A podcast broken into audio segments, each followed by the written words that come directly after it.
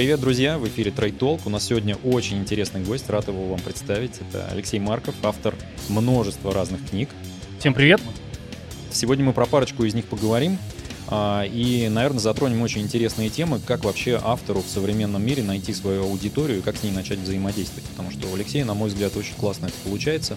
У него есть и YouTube-канал, и он очень крутой ютубер, обратите внимание обязательно, ссылка будет в описании, если еще не подписаны. И Telegram, и, в общем, и ВКонтакте, и все остальные соцсети. Поэтому все ссылки будут в, в описании, и давай начнем. А, Леш, скажи, пожалуйста, как ты себя представляешь, вот когда ты встречаешь кого-то, и вот как ты готов представляться? Ты писатель, ты музыкант, ты кандидат экономических наук – ты знаешь, еще, еще три года назад я говорил, что я преподаватель первым делом. А, вот, но как раз три года назад я бросил преподавать именно в, в институте. То есть я сейчас понял, что, наверное, больше какой-то импакт смогу и пользу смогу нанести обществу, если я все-таки сосредоточусь на написании книг и записи видео, потому что, ну, просто гораздо более широкая аудитория, да, одно дело у тебя 15 человек сидит студентов, пусть даже магистрантов, пусть даже хороших, а, а другое дело, когда смотрят там 100 тысяч человек или там 200 тысяч человек, а, или книгу читают там тоже на 50 тысяч человек. А, и мне кажется, что я гораздо больше пользу именно смогу принести таким массовым обращением. Конечно, это будет, наверное, проще, может быть, это будет не так глубоко, но поэтому я сейчас себя называю писателем. Ну, блогером не хочется называть, мне кажется, что это немножко попахивает отчасти инфо-цыганством. Вот. Но писатель, вторая роль музыкант — Э, можно назвать предприниматель-инвестор, но это все равно уже, мне кажется, это такие вторичные роли, на которые сейчас я не очень большое внимание обращаю и не очень много времени этому выделяю. То есть писать музыкант — это самое правильное. Ну и, кстати, у тебя две книги вышло вот за последнее время, да, про там лягушку. Слон и брокколи, да. У тебя где? Слон и брокколи, да-да-да-да-да. И вторая как раз у тебя вообще в другую сторону, да, то есть у тебя обычно были про экономику, про там криптовалюты, про все, что связано с экономикой или эффективностью какой-то, или жизненными лайфхаками, а вторая, вот книга из последних, она про музыку. Расскажи, пожалуйста. Знаешь, она у меня как раз, наверное, из моих всех книг это самая честная, потому что там каждое слово написано мной, потому что я э, в целом такой, знаешь, э, компиляторщик, или как сказать-то, э, человек, который перерабатывает очень большое количество информации. То есть я подписан на кучу рассылок, наверное, на десяток. Я не очень много смотрю YouTube-каналов, но довольно много читаю. И у меня, то есть я вижу свою задачу, что представить какой-то интересный, хороший материал своим читателям в более понятном виде. Я часто добавляю и свой опыт какой-то, и своими словами пересказываю. То есть на самом деле э, почти все книги у меня составлены или, ну, там, э, вдохновлены какими-то другими авторами. То есть я, у меня, я много очень перевожу, сижу, да, я как-то перелопачиваю кучу материала, там, могу э, статью какую-то там сократить в один абзац и вставить в свою книгу. Но я обычно необычно, но стараюсь всегда указывать источники, но все равно это в некотором роде компиляция. А вот книга «От подвала до стадиона», здесь вообще каждое слово написано мной от начала до конца, причем оно очень часто писалось в самолетах, в поездах, даже в машинах я там что-то набрасывал в, это, в Телеграме, там, в, эти в записанные сообщения э, о наших гастролях с проектом Металлика Шоу. Э, группа Гараж Дейс называется. Мы играем Металлику, кто не знает, э, симфоническим mm-hmm. оркестром. Уже 100 концертов еще нет, но почти 100 концертов мы дали за 5 лет. И вот там прям, ну, почти про каждый концерт э, довольно подробно все описано. С самых вот первых моих э, выступлений, попыток э, где-то там гастролировать, до вот довольно больших выступлений в, на таких, на серьезных площадках. И вот там действительно каждое слово собиралось и писалось мной на протяжении пяти лет. Есть она так очень медленно-медленно обрастала, обрастала мясом. Ну и, кстати, мне кажется, что она и дальше немножко будет ну, вырастать по мере продвижение часть, музыкальных. Да? да, да. Ну, не вторая, я думаю, что она просто будет дополняться. Да, там я не делаю вторую часть, я как делал там следующая версия, следующая версия. Вот, так что... Да, у тебя такой как бы, такой как в современном мире, то есть у тебя нет второй части там приквелов, сиквелов, у тебя релиз 2. Так... Да-да-да, и ну, это такой, наверное, из программистского прошлого, да, что следующая версия, следующая версия, причем я, э, многие знают, что я выпускаю довольно сырые первые версии книг, и там первые, кто покупает, это обычно действительно ценители там моего творчества, если можно так назвать, ценители. Вот. А потому что, конечно же, первая версия это MVP, как тоже принято, наверное, сейчас называть это минимум э, viable product, то есть, ну, минимально то, что можно как-то прочитать, собрать. Потом это все перерабатывается дальше, редактируется, обрастает, опять же, мясом, э, выбирается, может быть, даже и новая структура какая-то, там что-то более логично становится, исправляются в том числе и опечатки, потому что, ну, какой-то фидбэк идет от читателей. И с каждым разом э, книга становится лучше и лучше. И на самом деле та, что уже выходит там на печатной полке, она уже много раз переработана и уже выглядит ну, гораздо приличнее, чем то, что э, люди покупают в первых версиях. Все, что ты рассказал, это вот прям э, дорогой курс для писателей, где прям так и рассказывается. Начни писать заметочку, потом вернись, поработай чуть-чуть, потом еще поработай. Приводятся примеры Пушкина, который там переписывал по сто раз одну страницу, там перечеркивал, все вычеркивал. В формате, что если вы хотите написать шедевр, то просто э, приземлите свою пятую точку и начните писать. И, в общем, больше ничего не нужно делать. Ну, э, это же, по-моему, я не помню, кто сказал из великих, то ли Хемингуэй, то ли... Ну, Стивен про это тоже много раз писал, что, типа, если хочешь написать книгу, э, напиши книгу. Если хочешь написать хорошую книгу, то напиши, потом перепиши, потом перепиши, потом подумай и еще раз перепиши. И тогда, может быть, книга станет получше. По-моему, самое Э, распространенный, это вот пример, это Флабер, это госпожа Бавари. Он говорил, что он там что-то каждое слово выбирал по сто раз, и там пока идеально предложение не было выписано. Ну, я, наверное, далек э, от этого. И все-таки, когда на компьютере пишешь все это проще, да, там раз-раз перенес, скопировал, чем когда на бумаге. Хотя, может быть, если на бумаге, то более вдумчиво это все делаешь, потому что лень же писать каждый раз.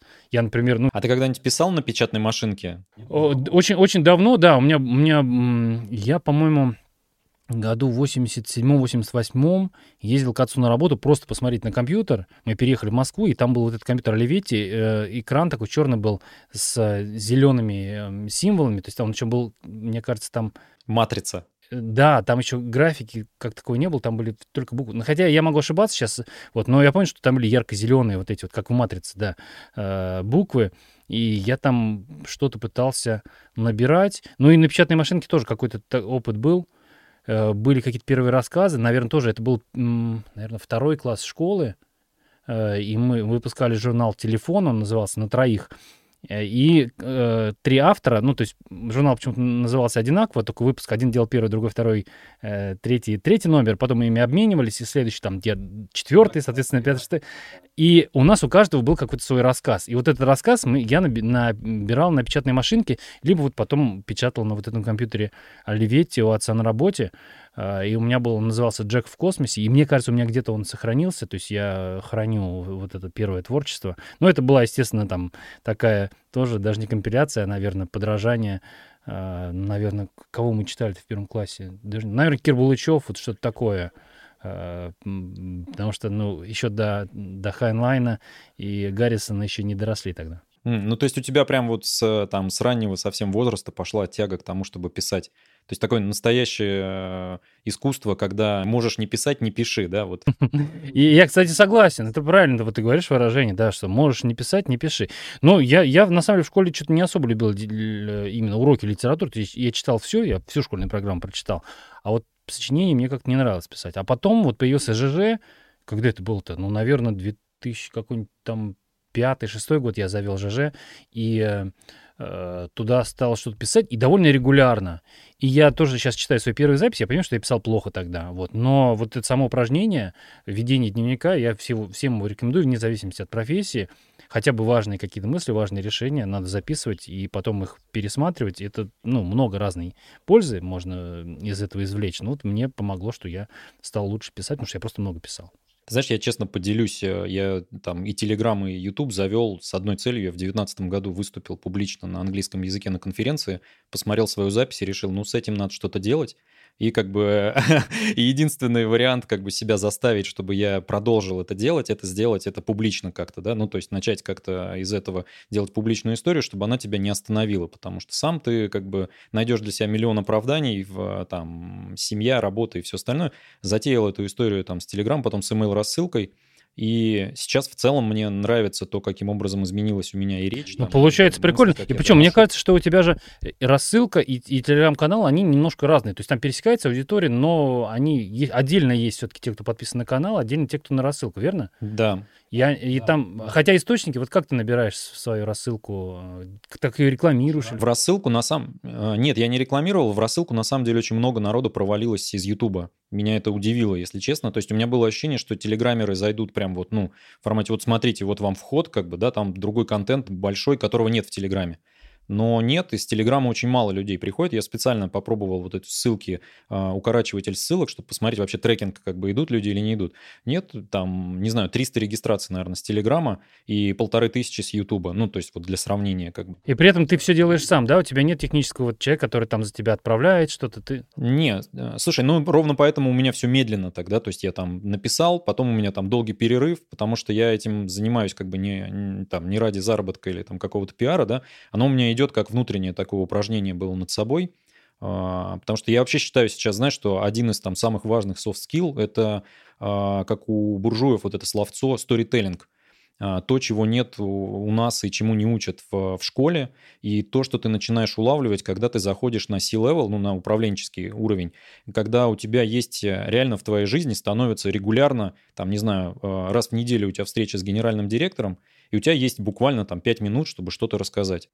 Чтобы продать ему свою историю. Да, то есть у тебя, во-первых, как бы, ну, во-первых, у тебя всегда куча доброжелателей возникает вокруг, которые тебе помогут, так сказать, да, ну и то есть, а, а у тебя может быть какая-то своя повестка, а, ну, то есть буквально ты хочешь сделать какие-то определенные вещи, против которых компания может там встать на дыбы, потому что, ну, это как бы выводит из зоны комфорта, хотя это может быть там правильно для акционеров, там для, для бизнеса, для процесса, там это упрощает и все остальное. Ну, я про, в частности про айтишные все истории. То есть любая цифровизация, она в целом нацелена на оптимизацию процесса, на сокращение издержек любых там материальных, человеческих, каких угодно. Как бы это ни цинично звучало в плане того, что людей могут сократить, но это упрощает жизнь все равно. А, но это как бы, но у этого всегда есть противники, потому что ради того, чтобы это сделать, придется приложить усилия. А когда ты работаешь и у тебя все хорошо, тебе усилий прикладывать не надо. Поэтому тебе нужно как бы иметь э, у себя аргументы, чтобы это объяснять. И это сложно, потому что, а из этих мелочей как бы вся организация. А причем кладовщику да? еще, да, ну. какое-то время при переходе с одной ERP-системы на другую надо в две программы одновременно вбивать, и он в аду оказывается просто. Ты знаешь, э, я сейчас скажу циничную фразу, которую я очень часто говорил за последние там 15 лет.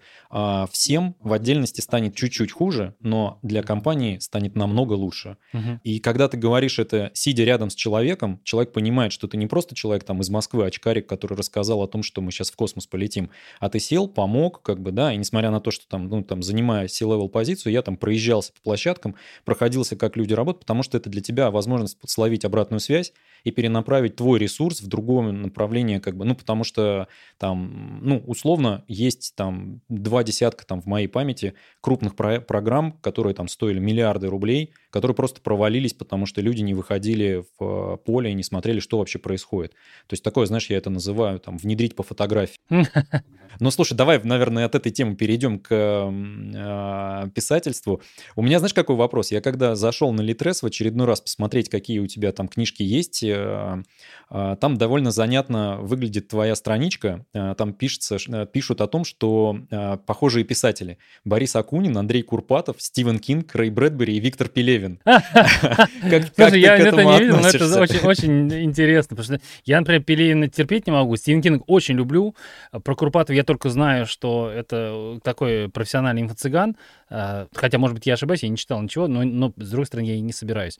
А кого-то еще упомянул, а, Борис Акунин. Акунин.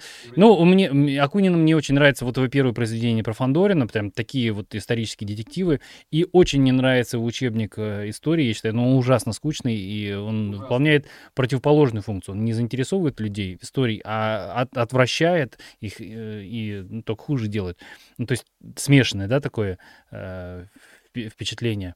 Но вот это, да, все похожие авторы, это очень забавно. Первый раз я это слышу. Но, но скорее мне это лестно, да, это прикольно. Это прикольно. А, ты знаешь, мне очень понравилось, что они пытаются делать эти подборки. Я не знаю, как они это делают, но по заказам, может, как-то там собирает какой-то мозг, там, интеллект искусственный. Не, ну там, наверное, есть какой-нибудь ИИ, который смотрит за тем, что кто скачивает, да, по заказам. Но, конечно, достаточно странное такое сочетание вокруг тебя, потому что, мне кажется, у тебя довольно, довольно специфичные книги. Ну, я имею в виду не в плане того, что они там э, узкоспециализированы, наоборот, они как бы на широкий охват про сложные темы простым языком. И это очень прикольно. Но они как бы не, не художественные, там, Акунина, да, то есть это как бы вот художественная, наверное, у тебя вот последняя книга будет про музыку. Ну, она даже, ну тоже, а это же все-таки, ну, скорее автобиография. Она вот выходит, она вышла, она на самом деле вчера напечаталась. То есть я, я знаю, что она существует, я, правда, сам ее не видел, еще не трогал, но на неделе надеюсь, что мне авторские э, экземпляры достанутся от издательства, я их потрогаю и полистаю. Она не художественная, это вот серия вышла «История успеха». Там, конечно, успех не ахти какой, ну, хотя смотря с кем сравнивать, да, с, я думаю, что для коллектива э, из, из России, который там выступает в клубах в нескольких городах, конечно, это история успеха. Понятно, что для коллектива из какой-нибудь там Финляндии, который несколько раз весь мир объехать, э, объехал, то это скорее такая, ну, немножко посмеяться, хотя тоже есть, есть где посоревноваться, безусловно, потому что с оркестром мало кто выступал. Ну, то есть это не fiction, да. Fiction — это тоже моя, у меня отдельная такая, не знаю, как сказать пунктик. У меня есть сборник рассказов, рассказов, которые очень редко покупают, типа один раз в месяц. Э, небольшие рассказы и одна такая как новелла, новеллетта, длинный рассказ, короче говоря. А, это, это чисто fiction, да, из головы, что я... И я очень-очень дико радуюсь, когда люди у меня это покупают, и меня за это благодарят, потому что, ну, вот это действительно то, что я выдумал э, из непонятно откуда, там, из закромов сознания, а, и мне очень приятно, когда они читают вот это. И мне кажется, что, конечно, написание фантастики, ну или вообще фикшена, не обязательно фантастики, это такой ну, уровень повыше, чем нонфикшн. Хотя многие писатели, особенно кто пишет нонфикшн, могут не согласиться, потому что мне кажется, что придумывать из головы какие-то миры это гораздо сложнее, интереснее и э, как-то можно ну, это сильнее вовлекает читателя и, писателя тоже. То есть, э, мне кажется, все-таки это иной уровень писательского мастерства. Ты знаешь, я тут, а, у меня был перерыв в работе, я в это время переводил книжку э, Стивена Пресфилда The, The War of Art называется, и перевел, я ее тут сейчас записываю в аудиоформате, выпущу в, в аудиокнижке. Ну, он описывает творческий процесс и вообще вот проблему того, как творческие люди там борются с тем, чтобы вообще иметь мотивацию какую-то, э, ну, то есть такой там про прокрастинацию, про нашу внутреннюю борьбу там с сопротивлением, как он это называет. А, и там есть довольно у него забавная история, когда у него знакомые спрашивают, ну там э, сценка такая из его жизни, у него знакомые спрашивают, а тебе не одиноко, когда ты сидишь один и пишешь? А у него в основном художественные книги были, то есть это первая книжка, где он описал писательский процесс, а до этого он писал про античность, там про греков, там про римлян, и они достаточно классные у него, то есть историчность там на, на высоком уровне. А, и он пишет э, о том, что, говорит, ну мне не одиноко, я сижу со своими героями там вот в Древней Греции, мне настолько, мол, э, интересно это, что это, это там может быть даже интереснее, чем то время, которое я провожу с друзьями и семьей в тот момент, когда я пишу. Поэтому, ну, когда ты говоришь про вот мир, э, который придумал автор, в который он погрузился сам, и потом миллионы по, по всему свету, это, конечно, мне кажется, очень такая сильная награда. Я просто тоже там смотрю и по фантастике, и по фэнтези, то есть там и Толкин, и Азимов, если вспомнить, да, то есть вот люди, которые у некоторых людей, ну там и у меня в том числе, а, поменяли э, взгляд на жизнь. То есть я прям вот точно понимаю, что прочитав эти книги, я по-другому начал относиться там к окружению, к себе, к своим каким-то установкам жизненным. И ты прав, мне кажется, не, не всякий нон-фикшн похвастается такими э, глубокими изменениями мира вокруг. Слушай, у меня есть вопросик к тебе вот на фоне того, что на Литресе тебя там э, сравнивали с авторами. А скажи, пожалуйста, вот что из последнего ты читаешь сейчас? Вот а, прям пара, так, парочка книг. Я из нонфикшена сейчас я читаю Джордан Питерсон «12 правил жизни», по-моему. Она мне ужасно не нравится, но я ее хочу дочитать, потому что там, ты знаешь, вода, вода, вода, потом обсуждение Библии, и потом какая-то умная мысль, которая интересна. И вот я хочу их все-таки дочитать и эти все умные мысли выписать, потому что я смотрел несколько видео, мне с ним понравилось. Хотя многие его, наоборот, э, клеймят, гнобят этого Питерсона, что он такой, как он сказать-то, антифеминист. Белый супрематист. Да-да, белый супрематист. Я так абсолютно не считаю, потому что, ну, может быть, я видел те видео, где он очень изящно от этого отбрехивается и э, скорее заслуживает здесь восхищения, но книга мне его совершенно не нравится. Э, и на самом деле он даже признается там, что, типа, у меня было 12 правил, это 12 небольших эссе, конце мне из них предложили сделать книгу, и окей, я сделал, и видно, что он там, ну, просто вот набрасывает, набрасывает воды, наливает, ну, чтобы сделать из 12 Нужны эссе. 300 страниц. Ну, да, даже, наверное, больше, там, 350, и тяжеловато идет. А, что касается нон-фикшена, ой, наоборот, фикшена, меня прям три или две книги открыты, я очень хочу в них погрузиться, но все никак не получается. У меня э, стоит на полке Гиперион, где я прочитал первую страницу, я слышал очень много крутых отзывов, что это прям, ну, вторая дюна, и очень хочу туда вот прям занырнуть, э, в этот мир и посмотреть. И у меня еще открыта э, игра Эндера, автор Код Торсон Карт, не, не, э, не помню точно, не, не соврать бы, вот игра Эндера, и тоже говорят, что она э, такая сильное очень произведение в жанре вот э, фэнтези и фантастики. Вот то, что я сейчас... Ну, я довольно много читаю технического, да, рассылок и, и по финансам, по экономике, по стартапам. Вот, ну, вот книги вот эти, Питерсон и... Э, Слушай, ты знаешь, интересно, в августе, когда вот я вопрос задавал, кто что читал, э, там, на, на, будучи на отдыхе, ты написал про Гиперион, и я вот сейчас посередине книжки первой, ну, и я как, все четыре взял, и а, прикольно, прикольно, меня затянуло. А. Я, я все никак дальше первой страницы не, не могу, потому что, ну, я вот хочу, чтобы у меня был там полтора часа времени, чтобы я действительно туда погрузился, чтобы меня никто... И меня никак не, на, не находится эти полтора часа времени, чтобы туда занырнуть, к сожалению. Ты знаешь, это сложная история. Я в девятнадцатом году посмотрел видео на Ютубе э, Мэтт Давелл, такой хипстер, э, он там про, про, прокачанный у него уже там канал, там миллионы его смотрят, он снимает прикольные видосы. Э, и у него было несколько видео про 30-дневные марафоны, когда он там, не знаю, вставал с утра в 5 утра, там обливался холодной водой, душ холодный принимал или без кофе, без сахара. Мне стало интересно, потому что я в 2019 году вдруг осознал, что я почти не читаю. То есть я читаю много, но не книг. То есть я по работе потреблял огромное количество э, текста, но книжек э, почему-то перестал читать. Вспомнил, какое это классное времяпровождение, когда ты сидишь с книгой, и ты туда упал, как бы, и ты в ней вот там внутри где-то ты летишь. А, и заставил себя тратить час в день на чтение книг. Прям вот, ну, трекинг включил себе и провел так 30 дней без перерыва у меня это прям вернулось, и это очень интересно стало, интересным способом вырастить привычку, вернуть для себя это. Сейчас это уже стало каким-то естеством таким, знаешь, то есть у меня там на столе лежат книжки просто, а, и я, проходя мимо, как бы, ну, я за них цепляюсь как-то. Ну, и там в телефоне. А ты пишешь или, рецензии как-то, за, ну, отмечаешь какие-то? Да, я, я последнее время вспомнил былое, потому что я там с 2009 года, наверное, лет 7 писал э, рецензии на книги, которые читал, потом я подзабил, и вот в 2019 году я опять начал делать такие заметки, потому что я, во-первых, много читаю с э, экрана, ну, там, с телефона либо с iPad, и там удобно делать заметки. То есть я прям, ну, у меня книжки обычно, я их там подчеркиваю хорошо. У меня и бумагу тоже, ну, там, родители возмущались еще, когда первый раз увидели, что что ж ты делаешь, сынок. А, я, я люблю делать какие-то заметки. Мне нравится потом вернуться к книге. Если она мне нравится, я потом поперелистываю. Ну, потому что свои даже мысли, к своим мыслям вернуться, и то тоже интересно, правильно, спустя несколько лет. Это, это, это, ты знаешь, мне кажется, это может быть даже интереснее, чем книга, когда ты возвращаешься к тому, что ты подумал вот в тот момент, когда тебя какая-то мысль оттуда толкнула вперед. Поэтому я вот заметки эти переносил. Раньше я читал там в читалке, которые там с электронными чернилами, там сложно было это выделять, это все в текстовый файл какой-то скидывалось.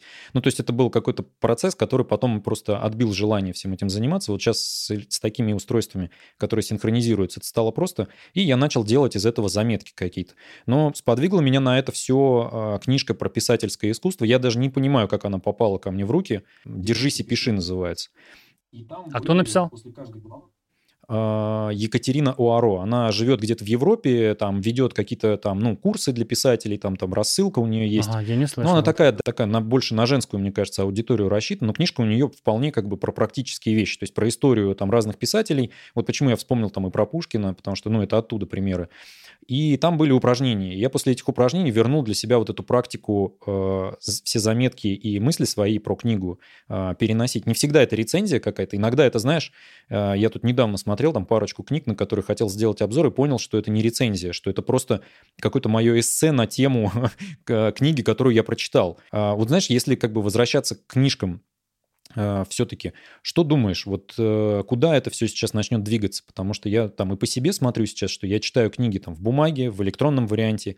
Есть сейчас разные сервисы, там summary, аудиокнижки, аудио summary, книжек, там обзоры и все остальное. Как думаешь, вообще куда это пойдет? Ой, я, здесь трудно, я стараюсь вообще будущее поменьше предсказывать. Я вижу, что это другой жанр, да, то есть я очень четко для себя определил, что аудиокниги это другое, что очень часто отвлекаешься, начинаешь думать о своем. Это неплохо, это просто другое. Э, потом с экрана и в бумаге тоже немножко иначе. С экрана я всегда делаю заметки, да, я хоп, выделяю цитату, сразу в, там в Google Docs скидываю, пару комментариев пишу. Да, в бумаге я вот, честно говоря, нет, действительно на полях писать может быть, э, может быть и нормально. А что касается Самари, я вот пару, пару Самари прослушал. Может быть, это были самые, Самари не очень удачных книг, и поэтому они мне не понравились. Но у меня как-то так не получается, что вот давайте умные люди для вас сократили книгу из 300 страниц там в 10 страниц, вы теперь почитаете, все поймете. Ну, мне кажется, что так не работает, потому что либо тебе книга полезна и нравится, тогда тебе надо всю прочитать. Если она не полезна, не нравится, ну тогда и сам тебе не нужно. Ну, ну это сейчас я из головы говорю, ну вот примерно у меня какое-то такое витало в голове отношение. Что касается интерактива, это тоже такой очень ну, интересный и не совсем обычный. У меня буквально вчера кинулась реклама, э, или сегодня я смотрел на этом на сайте краудфандинга э, игр, там, книжек, забыл, как называется. Да. Раньше была такая затея в школе, ну, я был в каком классе, не знаю, там, в восьмом, девятом, десятом, то есть это, ну, там, конец 90-х, были книги игры. Такой писатель Дмитрий Брославский. Хотя не он это придумал, он это скорее перевел, вот, но у него они были действительно очень удачные. То есть ты читаешь, что произошло, выбираешь, если там пойдешь направо, грубо говоря, на, на заметку номер 200, идешь налево, или там бьешь рыцаря. Текст, текстовая РПГ такая, Да-да-да, да? и причем, а, но она была в очень хорошем литературном обрамлении. То есть там действительно не просто это было вот РПГ, там, там хорошие были описания.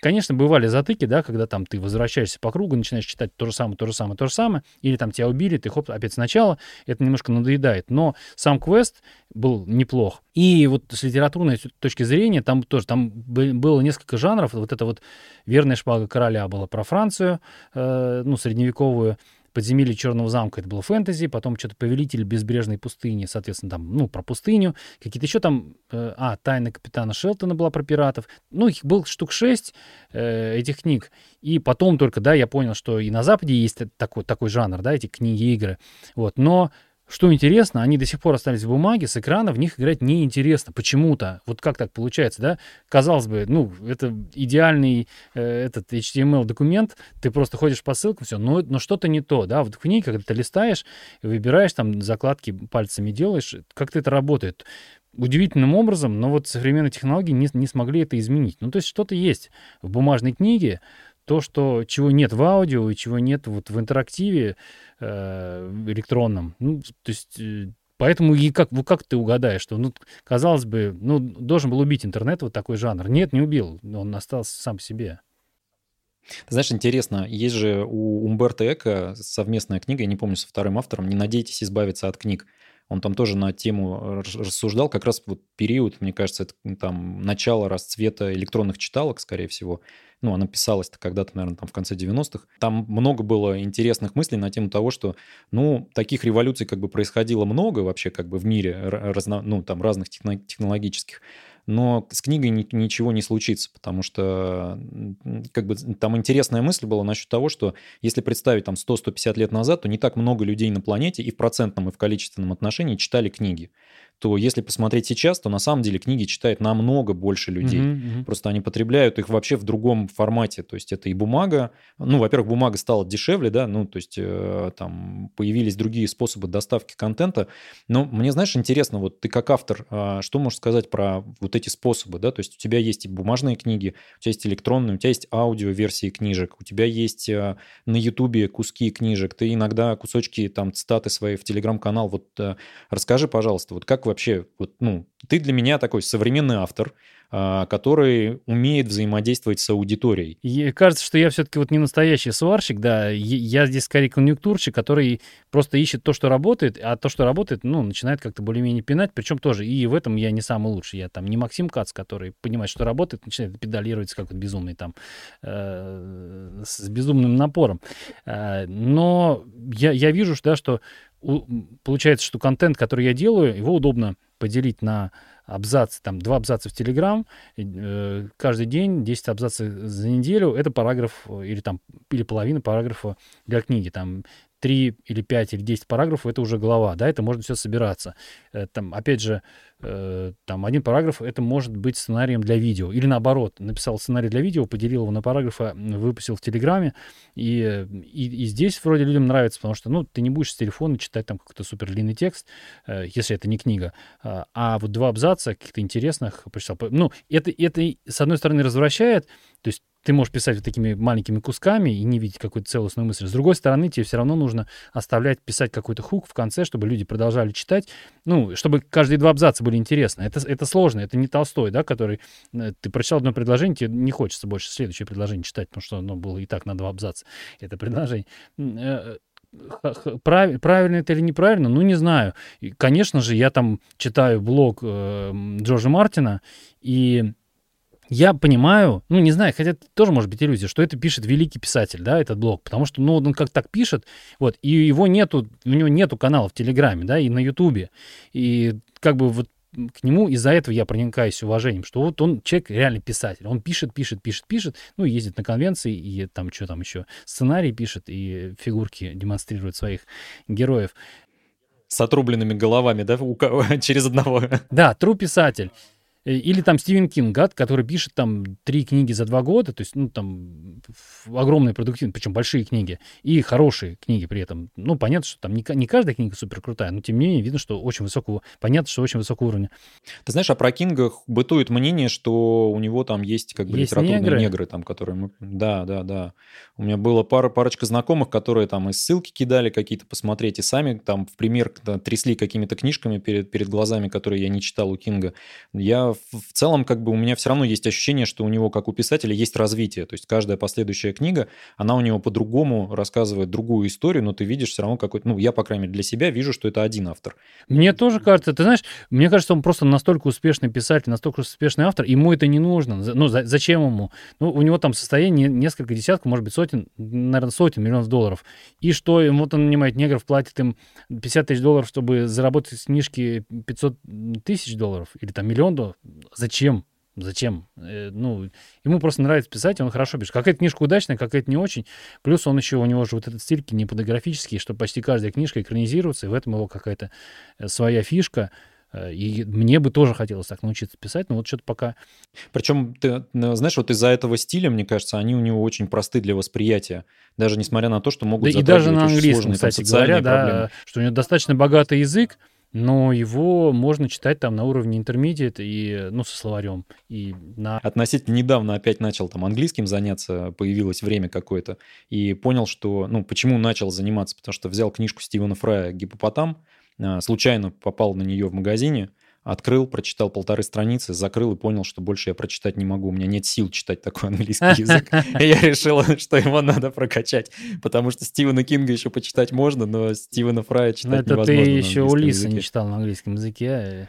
А, я даже, знаешь, если честно, я и по-русски ее начал читать. Мне очень как-то, ну... Не, ну там одного предложения бы хватило. Там даже страницы, да, там одного предложения, и все, ты уже дохлый. Мы вспомнили пример Стивена Кинга. А как тебе, ну, ты сказал, что тебе Пелевин не, ну, не нравится как автор. Я читал только одну книжку, и как бы мне прям, ну, вообще никак не зашло. А и... что читал его, интересно? А, вот Generation P, правильно? Он так назывался, по-моему? Угу. Generation P старенькая, которая Да, да, да. Ну, она из первых, год, вот, соответственно, он когда стал, был более, стал более-менее известным писателем, я про него слышал, кто-то посоветовал, писал. И потом я читал э, какие-то, ну, что-то отрывками писался, э, ой, он пытался читать, и понял, что, ну, вообще не мое, это просто совершеннейший поток сознания, который я не воспринимаю. Я э, послушал как-то, ну, у Мастридера его рецензию на трансгуманизм, вот, ну, на последнюю книжку Пелевина.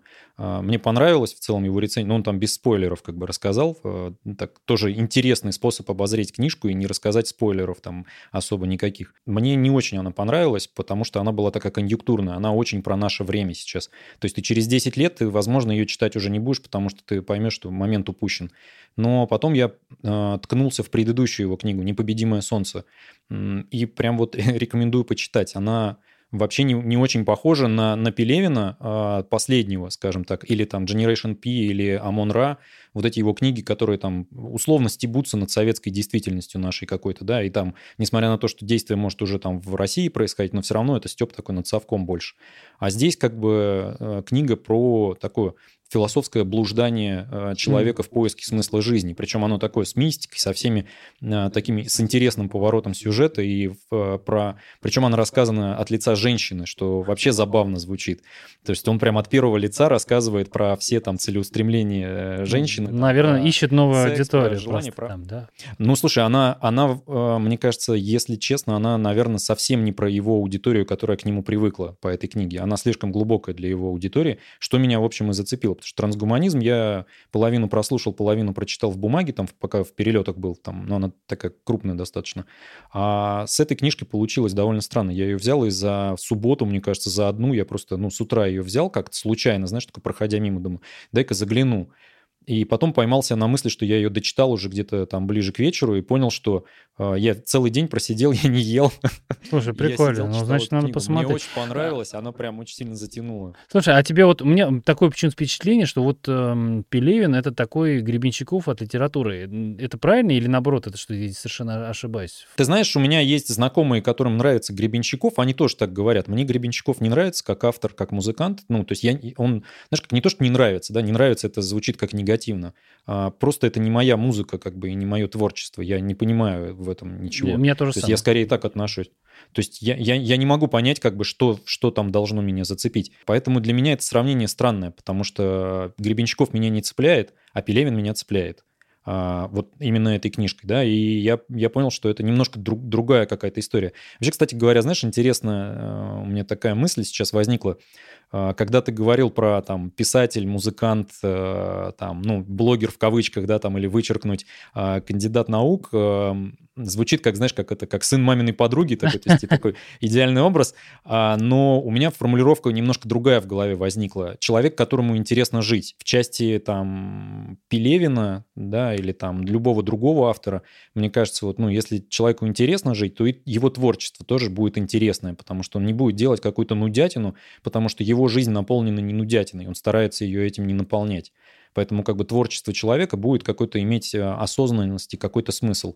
Наверное, просто может быть, ну, там какая-то вибрация не, не моя от Гребенщикова идет, там у меня другая музыка, мне интересна, скажем так, но, э, ну, как бы, но я не буду говорить, что там Гребенщиков это плохо, да, то есть это просто не, не, не, моя, не моя как бы музыка. Слушай, ну Пелевина, значит, прочитают, значит, надо браться. Ну, попробуй, посмотри, как бы, если... А как еще раз напомни, как книга называется? «Непобедимое солнце» угу. называется. Ну, вот как, как тебе эта мысль насчет того, что люди, которым интересно жить самим, они, скорее всего, как бы и становятся творческой личностью, которая как бы генерирует какое-то какое искусство, которое людей начинает цеплять. Ты знаешь, не знаю, мне, мне кажется, что ну, вот многие же э, увлеченные веществами и жидкостями люди, они, им тоже интересно жить, но как бы у них короткая получается жизнь такая, наверное, на, насыщенная событиями. Немножко откорректирую. Представь себе ситуацию, ты садишься в самолете рядом с незнакомым человеком, и у тебя есть дальше там 4 часа полета, и как бы этот человек, ты можешь с ним говорить, а можешь заткнуть уши наушниками и просидеть как бы 4 часа в наушниках как бы. А вот я для себя формулировку делаю такую, то есть ты можешь встретить вообще неизвестного тебе человека, заговорить с ним с, а, с полуслова и проговорить все 4 часа. И это человек, у которого вообще не твои жизненные интересы, но ты его будешь слушать с удовольствием, и он тебя будет слушать с удовольствием. А, я вот про, про такой интерес скорее. Я просто никогда в такой ситуации не оказывался, и, может быть, действительно, я как-то не везло, и, наверное, э, ну, если я кого-то... Ну, я не могу себе представить такую ситуацию, чтобы мне был кто-то интересен. Я, мне интересно, мне просто столько всегда самого, для самого себя столько всего интересного я припасаю, да, чтобы да просто посидеть, подумать, послушать, там, по почитать, что меня очень тяжело заинтересовать чем-то тем, что нет в моей, как бы, ну, как сказать-то, не рутине, а в, в моем списке там дел для прочтения. То есть я, я себя очень тяжело, ну, не могу даже представить такую ситуацию, чтобы меня кто-то, сосед случайно заинтересовал. Скорее всего, нет, такой не может быть. Интересно, интересно. Ну, у меня просто работа связана всегда с общением с людьми. Я так это, по идее, должен выгореть на этом и замкнуться. А у меня наоборот, знаешь, такое, э, я больше люблю поговорить. Слушай, а ты читал Лукьяненко? По-моему, книга называется «Спектр», насколько я помню. Там для перемещения между мирами нужно было рассказывать историю. И там, у него, там прям очень, одна из лучших книг Лукьяненко, на мой взгляд. И там прикол в том, что, типа, обычный человек, не сторителлер, он э, мог отправиться всегда только в одну сторону. Почему? Потому что вот эти вот гейткиперы, как они там называют, ну, стражи ворот, они э, принимали только историю его жизни. И она была только на один раз всегда. То есть ты рассказал историю жизни, тебя отправили в эти врата, и все, на, на этом конец, потому что обратно второй раз одну и ту же историю они не принимали. И там вот отвеч... а, люди были сторителлеры, которые могли чуть ли не из головы выдумывать, или отдельный эпизод жизни так интересно рассказывать, что их пропускали дальше, они могли путешествовать сколько угодно. И вот были такие бедолаги, которые, самое интересное, что у них было, они рассказывали за один раз, и на этом все конец, а они оставались там в жопе мира, условно говоря, ну или где-то. Вот, ну, вот это Причем Интересно, такая, надо почитать. По, по, по-моему, книга называется «Спектр», но не, не уверен, может быть, по-другому. Я, я, я посмотрю. Слушай, ну это как бы такое прям э, резонирует с тем, почему я затеял эту всю историю, потому что, ну, хотел как раз навык спонтанной речи для себя как-то... Не, ну есть же, слушай, есть же курсы сторителлинга. Я причем ходил на пару мастер-классов, э, довольно интересно. Ну, а слушай, а ты в ролевые игры вот играл в такие, в настольные, я имею в виду, не, не в компьютерные, а с людьми? Да, но они почему-то меня, знаешь, если честно, не, не сильно занимают, потому что у меня есть э, то, то, что ты говоришь про себя, когда там у меня есть там, там горизонт большой как бы дел, которыми я могу позаниматься, и у меня был период такой, наверное, лет 5-7, когда я довольно странно относился к свободному времени. Мне всю дорогу казалось, что я время теряю, когда какими-то развлечениями начинал заниматься. Знаешь, это, мне кажется, вот последнее время народ начал это переосмысливать, тягу к продуктивности, к этой всей истории. Потому что я работал в консалтинге, где, ну, там, понимаешь, что такое консалтинг, ты там с утречка проснулся, начал пахать, в 10 вечера ты с работы ушел, покушал, там, душ, перед, э, там, перед сном ты еще там несколько имейлов, там какие-то презентации и все остальное. Это такой бесконечно вкусный апельсин, и он у тебя не заканчивается. То есть у тебя конца края этому не видно, и из-за этого ты привыкаешь к тому, что для тебя время очень ценно. То есть ты понимаешь, что тебе можно либо поспать в это время, если ты хочешь развлечься как-то, да, то у тебя есть выходные, и иногда их нет, как бы, и зачастую их нет. И ты э, как бы в эти выходные ты хочешь занять это дело чем-то таким, чтобы в понедельник, когда ты пришел на работу и налил себе кофе, а потом сел опять в эту неделю, которая тебя выжмет, ты подумал, ну, круто. И почему-то настольные игры для меня в тот момент были так нет, я так не могу. То есть э, я потрачу тут час-полтора, как бы, подождите, можно на, на улице там э, условно на скейте покататься, там музыку в уши воткнул, и уже как бы, ну, то есть у тебя происходит Понимаешь, такой, что живешь. промывка мозгов, да, ты должен понимать, осознавать, что ты живешь. Опять же, как бы, когда у тебя работа на пятой точке постоянно, тебе, ну, все, что связано с пятой точкой, не нравится. Тебе хочется, наоборот, встать, побежать, э, там, там пройтись, уехать куда-то там. Ну, при этом, подожди, консалтинг обычно все равно пачками, все равно там люди выдающиеся обычно оказываются консалтинг. Нет такого, чтобы... Об, обычно, обычно, ты знаешь, там система так устроена, что она все равно оставит тех, кто что-то может, как бы. То есть она все равно, ну, потому что ты, во-первых, как бы на ранних этапах ты не выдержишь постоянно постоянно такое давление. Если у тебя тем более в голове нет чего-то, что тебя цепляет остаться, ты не выдержишь. Но, слушай, ну это же могут быть деньги просто, нет? Или такого нет? Потому что, ну, зарплата-то серьезная, и бонусы серьезные. У тебя же всегда есть пирамида. То есть у тебя есть условно там партнер, у тебя есть старший менеджер, у тебя есть менеджер, там у тебя есть там дальше консультанты. Ну, то есть это как бы система грейдов, она такая довольно очевидная. Угу. Она там с определенного порога начинает разделяться на то, что ты можешь пойти. Ну, сначала ты просто как бы там консультант, потом ты можешь стать как бы либо экспертом, ну, пойти в какой-то экспертом в области, либо менеджерская у тебя история может быть, ты чистый менеджер, да. Есть компании, которые это там совмещают, есть компании, которые совмещают менеджеров вместе с э, сейлзами, и это как бы такой, знаешь, там позиционирует себя как ответственный бизнес, который тебе пришел человек, продал, и он же тебе это делает, mm-hmm. а не так, что пришел продажник, пообещал, а потом как бы кто-то другой делает. И в этой системе тебе, ну, как бы у тебя есть определенный цикл роста. Если ты к нему готов, то ты будешь в этом расти. Но если ты как бы в какой-то момент э, видишь, что тебе там, не знаю, планировал, что у тебя в этом году будет промоушен, но его не случилось, э, люди психуют зачастую и бегут. Плюс э, очень много клиенты переманивают внутрь. Ну, собственно, я как бы человек переманенный как бы внутрь достаточно давно уже, как бы кто находится как бы внутри компании и там привносит свою экспертизу. Многие там уходят, потом приходят. То есть это такая достаточно живая история. А, Причем, кстати говоря, очень много историй. У меня есть э, людей, которые отработали на хороших позициях и потом уехали там, я не знаю, условно в, там, в лес, э, строить пивоварню, растить там как, как это, овощи, фрукты и жить вот таким натуральным хозяйством. То есть просто человек как бы с очень высокой позиции. У меня есть там хороший э, друг, который отстрелился и уехал варить пиво. И это выглядит удивительно. То есть у него там колоссальный был доход, и я говорю, а сейчас что? У меня сейчас все очень хорошо. А, такой ответ. Поэтому это такая, мне кажется, вот сейчас а, и в пандемии очень многие задумались про, в принципе, как бы на что мы жизнь свою тратим, да, сидя, сидя дома, все как бы посмотрели на это. И тут еще и рынок зарплат, конечно, ну, то есть то, что вытворяют сейчас у нас наши, наши бигтехи, не американские, а наши на рынке IT, это, конечно, хулиганство, хулиганская история. То есть что, переманивание, да, на космические зарплаты или что-то между? Да, они занимаются просто тем, что они э, искажают рынок. То есть люди, имея не, не тот уровень как бы, знаний, навыков, как бы, опыта и всего остального, получают зарплату выше рынка там 25 плюс процентов. Как бы. После этого у тебя эти люди не могут уйти никуда в рынок, и начинают бродить внутри, как бы. При этом очень сложно им там в том числе расти. И у тебя как бы возникает такая дилемма, то есть ты, с одной стороны, как стартапер, там, условно, да, стартапер, можешь жить как бы в компаниях, которые там не, не, не зелененькая, не красненькая, не желтенькая, да, а, либо ты можешь пойти туда, но там у тебя твой жизненный цикл тоже будет понятный.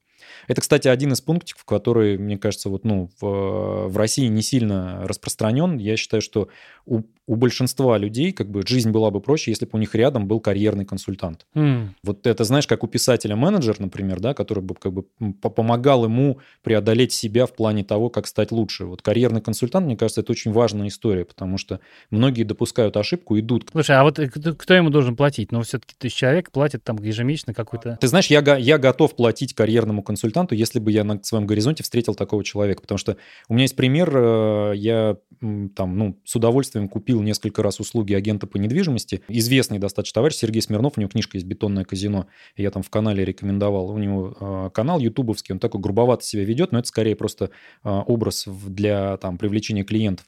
Но он простые вещи для твоей жизненной ситуации с недвижимостью доносит тебе простым языком за там, одну консультацию в два часа. И это гораздо важнее, чем если бы я сидел по интернетам, смотрел бы на индекс цен там, московской недвижимости и все остальное. То есть это все глупости как бы. То есть он просто тебе переворачивает твою историю в формате, а тебе зачем квартира сейчас, например, да? Ну, то есть решить вопрос там семьи там с детьми. Детям сколько лет? Столько-то. Школу определились? Нет. Идите, ищите школу, снимайте рядом со школой, после этого покупайте. Ну, логично. То есть абсолютно логично, да, но все общество толкает нас всегда в другое. Возьми ипотеку, купи квартиру, как бы, да. Ну, то есть вся реклама, все нацелено на то, чтобы этот рынок как бы шевелился. Я делал как-то рассылку на тему недвижимости, что недвижимость с точки зрения производительности труда, ну, статистику приводил, что э, не выросла никак за последние 70 лет, но при этом сама по себе индустрия вокруг, строительные компании, банки, которые кредитуют, брокеры и все остальное, растет просто колоссальными темпами, что, в общем, интересно. Возвращаясь к теме писательского искусства и там аудитории, и раз уж мы про финансы заговорили, как думаешь, вот сейчас э, в современном мире писатели больше начинают взаимодействовать с аудиторией и выходят на модель, когда не только покупается продукт, ну там книга или компакт-диск или там что-то еще, а вот модель Патреона. Как ты относишься к этой истории? Я просто почему еще говорю, кого ты мне напомнил, я еще вернусь вот к, к тому, что я сказал, что ты рассуждениями напомнил мне э, рассуждение Аманда Палмер, есть такая э, музыкант, она, она написала книгу э, The Art of Asking. Она переведена на русский достаточно не очень хорошо, по-моему, как-то... Искусство попрошайничать. Э, что-то такое, да. То есть она как-то... А, хватит ныть, начни просить. Вот, перевели вот так. А это The Art of Asking, и это не про попрошайничество, да, потому что ask по-английски это не только просить, как бы, да, это спрашивать, там, интересоваться, все остальное. И как бы она рассказывает просто свою историю, как она через Kickstarter на, на, на альбом насобирала там миллион долларов, и это было просто колоссальный такой как бы ход, там, как она взаимодействует с аудиторией. Рассказывает простую историю, что вот у нее всегда было там желание общаться со своими фанатами. И она с ними общалась, собирала их имейлы, и у нее была имейл-рассылка до того, как это вообще стало как бы трендом каким-то, то есть когда это еще было там в самом начале. И у нее как бы мейл-лист накопился колоссальный, и она постоянно взаимодействовала. Потом Твиттер появился, и у нее всю дорогу там туры, это там вписки у кого-то. То есть, знаешь, вот ну такая история, как бы она инди-музыкант. Потом в какой-то момент она стала там популярна, ее начали поддерживать на Патреоне, и сейчас она живет за счет там Патреона, там, ну, то есть и вот этой всей истории. Как ты думаешь, вот, ну, у тебя сейчас появился с, на спонсор, да, на, на, на сайте а, история с поддержкой. Я вижу, что в России эта история начинает только, только-только прям начинает набирать оборот. Как думаешь, вообще она, ну, мы вот в эту сторону будем в части творческих людей и профессий идти? Знаешь, я, я не могу сказать, что у меня какая-то это супер успешная история. И, я, и причем я не очень понимаю, почему. То есть, э, может быть, надо действительно, чтобы прошло там 5 лет, чтобы у меня с, э, образовался, э, вот, как сказать, ну, пул вот этих вот э, преданных читателей, лояльных, да, которые готовы меня поддерживать. И готовы, естественно, там, если какие-то бонусы, явно переплачивать за то, что, ну, как на, Кирстар, на Кикстартере, да, группа уже не продает футболку, да, она ее, она, естественно, будет ее выставлять в два раза дороже, чем или там три раза дороже, чем стоит эта футболка в магазине, просто она покупает, ну, точнее, не покупает, продает лояльность э, своим э, ну, поклонникам, да, фанатам. Э, мне кажется, что это прикольно, это хорошо, потому что, с одной стороны, здесь вот нет этого попрошайничества, ты просто предлагаешь людям, вам нравится мой продукт, поддержите меня. Можете не поддержите, можете, ну, то есть это вот, ну, донаты, не знаю, как по-русски даже и сказать-то, ну, поддержка, мне кажется, правильно такое слово. Вы можете поддержать любимого автора, там, музыканта, э, это здорово, но эм, ты такой, наверное, предел, пример привел э, все-таки немного необычный, потому что мало кто выстраивает вот это вот снизу вверх, вот эту вот э, систему поддержки. Да? Нет такого, чтобы я сначала собрал 10 имейлов своих э, слушателей, потом 100, потом 1000, потом миллион. Все почему-то, хоп, я выпускаю альбом, и давайте ко мне, где, где мои 100 тысяч слушателей. Нет, такого нет. И если человек вот там, не знаю, с детства там заканчивает школу, э, делает свою группу и начинает собирать свою вот эту фан-базу, э, вот планомерно, да, держа это в уме, что через 10 лет у него будет там несколько сотен тысяч или там десятков тысяч лояльных подписчиков, тогда, наверное, да, это сработает, но я этим не занимался, и жалею ли я об этом? Ну, не знаю, наверное, нет.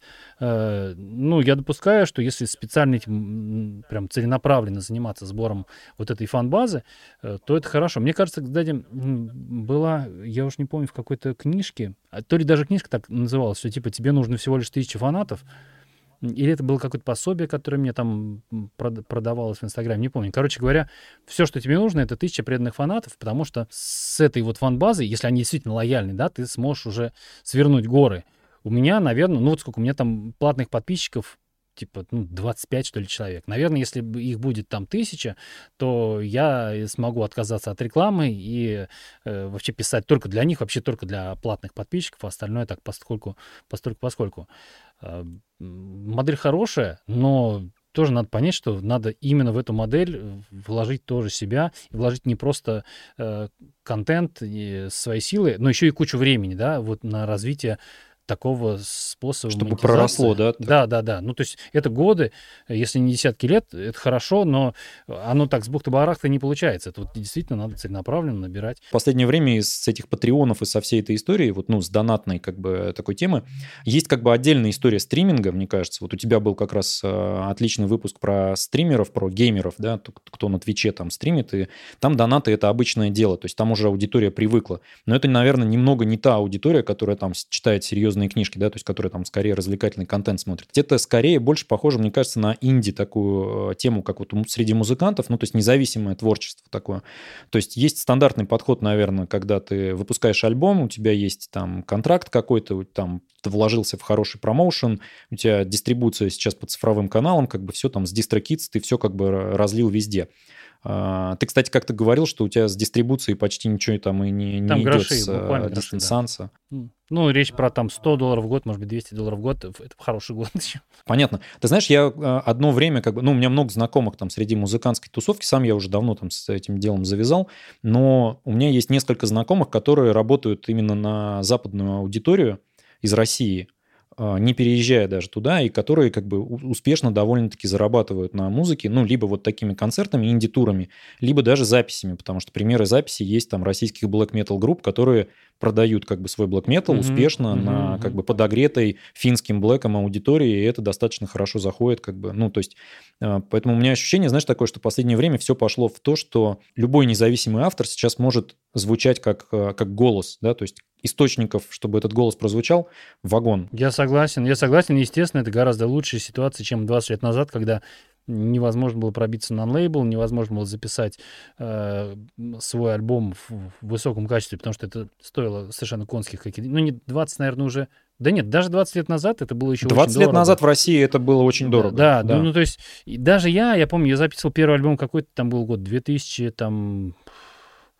Как бы не соврать-то не 10 нет, позже, наверное, как 12-13, и все равно я там потратил, наверное, 10 или 15 тысяч долларов, что сейчас по, по современным меркам это просто какие-то огромные деньги. Ну, это не стоит сейчас такая запись, особенно того качества, что я сделал.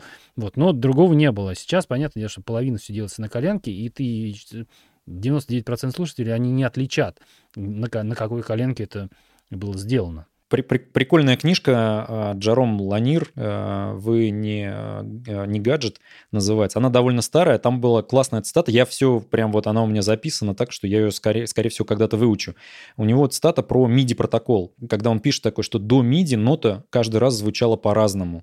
Каждый исполнитель ее исполнял по-своему. Но после MIDI нота стала звучать всегда и везде одинаково. Да, да. И это проклятие современной музыки, есть когда ты такое, а, слушаешь, и ты понимаешь, что любая поп-музыка — это 140 ударов в минуту в ля миноре, либо там в, в до мажоре, да? Потому что слух же он привыкает ну, постепенно, когда... Да. Не, не, ну плюс еще качество записи сейчас, да, ты не, ты не можешь дать, э, ну, записать вокал и не оттюнить его. Это, это уже все, это уже трэш считается, причем уже лет 10 тоже.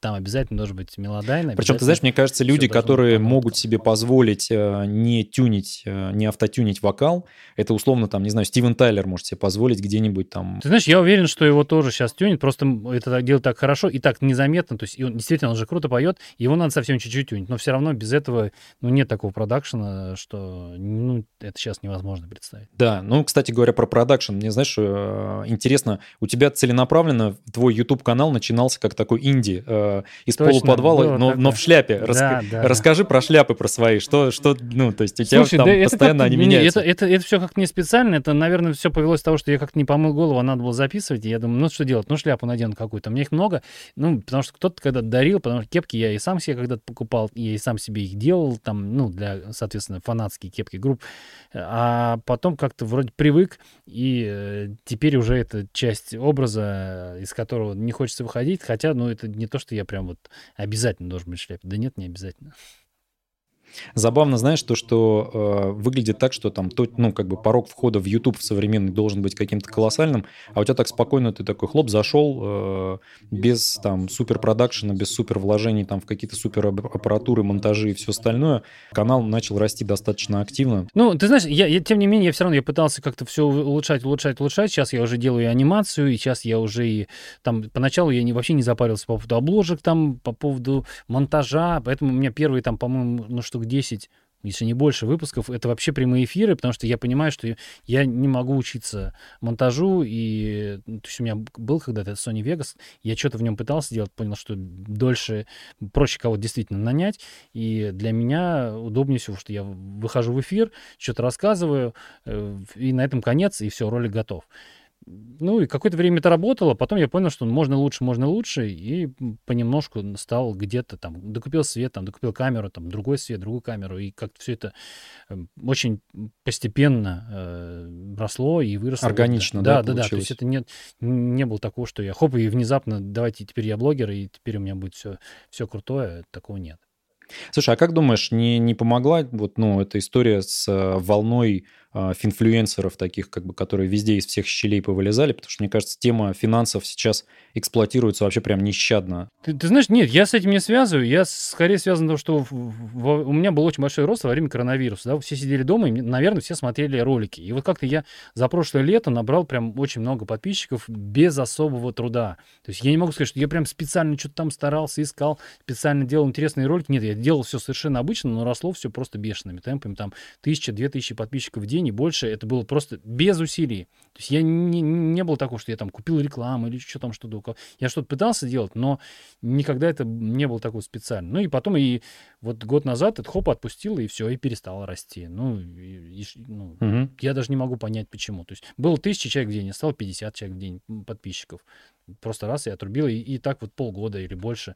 Вот сейчас ну, цифра-то все равно как бы достаточно такая крупная в плане, в плане роста. Ну, там, ну растет, 100 тысяч, что да. 50. Сейчас... Если, знаешь, если начать представлять вот эти цифры как бы, ну, в количестве людей, то есть вот просто представь всех своих подписчиков э, там Телеграма, Ютуба, вот просто, что вот это город, ну, это да, достаточно точно. большой Я по российским меркам город. Не задумался. А, просто вот, ну, представь, ты можешь вещать на аудиторию в целый город в, в России, причем не самый маленький. Это огромная сфера влияния. Слушай, а немножко все равно затрону эту тему, что, ну, мне кажется, это горячая история сейчас про финфлюенсеров, про всю эту историю там торговли сигналами, там тикток-трейдеры там и все остальное. Ну, понятно, что все это, все это скам. Как думаешь, когда это все закончится? Знаешь, я не думаю, что это прям все скам и все это прям плохо, ну, если у меня такая мысль, что если человек не может какую-то свою идею придумать финансовую, ну пусть возьмет чужую. Э, и он, ну, конечно же, он должен от нее, э, ну, с этой идеи что-то взять, чему-то научиться. Если не учится, ну, мне кажется, что по делам. Э, если он думает, что вот он сейчас купит сигналы, и они будут прибыльные, ну нет, я все время говорю, вы не покупаете прибыльные, вы покупаете какие-то сигналы. Если вам нужно несколько лет на то, чтобы это понять, ну, как бы так так тому и, и бывать. Можете прочитать книжку, где вам вы за два дня поймете, что не нужно этого делать. Можете два года покупать сигналы, и тогда поймете, что не нужно этого делать. Я, я не вижу, что здесь прям чего-то очень какого-то плохого, страшного. Пусть появляется, пусть рассказывает. Кто-то из них, у кого-то, может быть, они окажутся действительно и прибыльными, у кого-то нет. Э, но вот эти вот... Мне кажется, что человек должен пройти через эти решения, чтобы что-то осознать. И, и может быть, действительно, кому-то книжки недостаточно. То есть человек должен слить свой депозит первый и э, с более трезвым, с, с более, не знаю, с, другим состоянием разума войти на финансовые рынки и начать э, инвестировать или там пусть даже и торговать как-то по-другому, уже с новыми знаниями. Так что я не думаю, что это все вредно, плохо. Э, в какой-то степени даже полезно, ну, если это не открытое мошенничество, там, ну, в смысле, не то, что открытое, не, не прямое мошенничество, что тебя прям реально обманывают, потому что, ну, зачастую эти инфлюенсеры, они сами себя обманывают, да, они думают, что они, правда, что какую-то пользу несут. Uh-huh. Как правило, нет, не несут, но э, то есть мне кажется, что это все как-то своим чередом пройдет, и курсы, соответственно, пройдут, и сигналы пройдут, и народ научится. Кто-то не научится, но я здесь ничего особо страшного такого не вижу. Ну да, вот, э, ну раньше, слушай, три года назад или там четыре года назад было засилие курсов, все делали курсы по всему, потому что как-то все на их клевали, потому что вот ты делаешь курс, снимаешь там 10 видео, пишешь 10 каких-то дурацких заметок, продаешь это все за 10 тысяч рублей, там вот эти воронки, сайты, лендинги, э, льешь туда трафик, и это ну, буквально все делали, и мне вот прям, ну не знаю, еще два года назад мне писали каждую неделю, что давай, мы там, мы тебя продадим твой курс за миллион, ты миллион в месяц, это вот минимум ты будешь получать получать, потому что у нас здесь все супер настроено, мы супер классно умеем продавать, у нас отличные курсы, вот, хотя потом понимаю, что все курсы примерно одинаковые, что там говорится примерно одно и то же, и, ну, за это брать какие-то большие деньги или вообще какие-то деньги, ну, немножко странно. Э, ну, прошло это, ну, почти, почти полностью прошло. То есть люди поняли, что нет, ну не надо бросаться на вот эти вот ты знаешь, мне кажется, отчасти здесь сработали, сработали пираты, потому что если ты зайдешь на Авито, там все эти курсы за 50 рублей. А, ну да, купить. может быть. Да. А, они, наверное, подорвали эту экономику. А, поэтому как бы вдруг все перестало работать. Интересную тему ты затронул, что, мол, не трогать людей, они сами как бы через эту практику научатся. То есть все звучит как в анекдоте а, знаменитом этом про Карнеги Холл, да, помнишь, когда как попасть в Карнеги Холл, спрашивает э, турист, проходя мимо саксофониста в Нью-Йорке. Тот ему отвечает «practice». А, вы, вы все поймете через практику, да? Ну, это такой достаточно либертарианский подход, то есть люди сами вольны принимать свои решения, да? Как бы Мне кажется, вперед. что да, да. Ну, при этом от мошенничества, наверное, надо как-то охранять, э, вот, но таких от прям откровенных мошенничеств. Хотя, ну, ну тоже сейчас, видишь, пока мировые системы приема а, этих платежных карт работают везде, то от этого, конечно, трудно скрыться, да, то есть, в принципе, ты можешь э, этот платежный этот терминал или как эквайринг может сделать любая там с британских Виргинских а, островов контора, и ты из России, пожалуйста, им все денежки там с карты отправишь. Правильно это или неправильно, ну, не знаю, мне трудно судить. Скорее, наверное, запрещать это неправильно, но как это проверять, как-то, ну, это такая прям огромная Ну, я здесь, система. знаешь, я, я все-таки думаю, что регулирование какое-то должно быть. Потому что буквально недавно на Блумберге читал статью, они сделали расследование про USDT, вот это, ну, про Tether, ага, ну, который как бы это, слушай, это крипто, криптодоллар. Это каждый полгода происходит, мне кажется. Да, да, да, да, да, да, да. Сейчас они как бы там какое-то расследование очередной СЕК проводил, и они как бы там частично материалы этого расследования, частично материалы там вскрылись, какие-то, какой-то выступил э, владелец банка, в котором там обслуживались эти ребята. Ну, там звучит все достаточно интересно, то есть это как бы э, вера в то, что 65 миллиардов они существуют, как бы долларов, да, там, ну, следы показывают, что если что-то и существует, то оно вложено в какие-то супер рискованные тоже темы, то есть там нет никакой сохранности как бы потенциально этих сбережений, они могут и улететь улететь. Но, как бы, во-первых, не, не, не все из этих 65 миллиардов есть, во-вторых, оно так вложено, что не на все могут рассчитывать, э, скажем так, вкладчики. Довольно забавно звучит, что раз в полгода ты прав, выходят эти материалы. И ничего не меняется, да? Ничего вообще не меняется, то есть рынок просто есть, он как бы регулятор туда жестко не пришел, и поэтому ничего не происходит. Мне все-таки больше нравится, вот когда ты говоришь про, э, про писательское искусство, потому что история как бы там про экономику, ну, понятно, как бы можете посмотреть там, не знаю, а, там а, Когана, там Гуриева, как бы. Почитайте да, ну, книжку, да. Про... Да, почитайте книжку. Вот ты очень интересно, когда приоткрывал завесу того, как ты занимаешься творчеством, что это на самом деле такой итерационный процесс. А, может, что-то расскажешь, как это начинающим инвестиционным писателям? Слушай, ну, какие-то советы давать. Мне кажется, еще рановато, хотя вроде вот сколько, пят, пятая книга, да, вышла, и шестая готовится, плюс сейчас я еще и редактирую одну книгу, довольно большая должна получиться. А, то есть не я автор, я лишь редактором буду. А, ну, работать, это должно быть интересно. Ну, если вам не интересно писать, то и не надо. Ты вот эту сказал фразу, которая, мне кажется, она прям супер правильная. Можешь не писать, не пиши. И в этом все. То есть никакой... Э, для меня вот это, знаешь, болезнь этого чистого листа, или как боязнь чистого лица, ну, да никогда ее нету. Если у тебя есть какая-то мысль, ты ее обязательно хочешь сказать. Не хочешь сказать, ну, не, ну, не говори. Здесь это как-то нет никакого противоречия. Там, опять же, понятно, что чтобы много писать, надо много читать. Хороших, желательно писателей. Ну, лучше разных, но в основном хороших. Это все, наверное, банально. Ну, конечно же, я тоже рекомендую всем почитать книги про писательское мастерство. Э, вот три лучших книжки, на мой взгляд, это Нора Галь, это «Слово живое и мертвое», э, Корней Чуковский, не помню, как называется, ну, про писательское мастерство. И Стивен Кинг, он э, райтинг, по-моему, по-русски называется «Как э, писать книги». Ну, есть еще и другие хорошие наверняка, ну, вот я вот эти три готов назвать. Э, ну, вот, в общем-то, и все. И пишите, и потом, как я уже говорил, переписывайте чем, чем больше раз перепишите, тем лучше получится результат. Спасибо тебе большое за такие советы, за такой замечательный час времени. Спасибо за приглашение. Вы слышали? Пишите в комментариях. Пишите больше, у вас что-нибудь получится. Спасибо, до новых встреч. Пока. Пока-пока.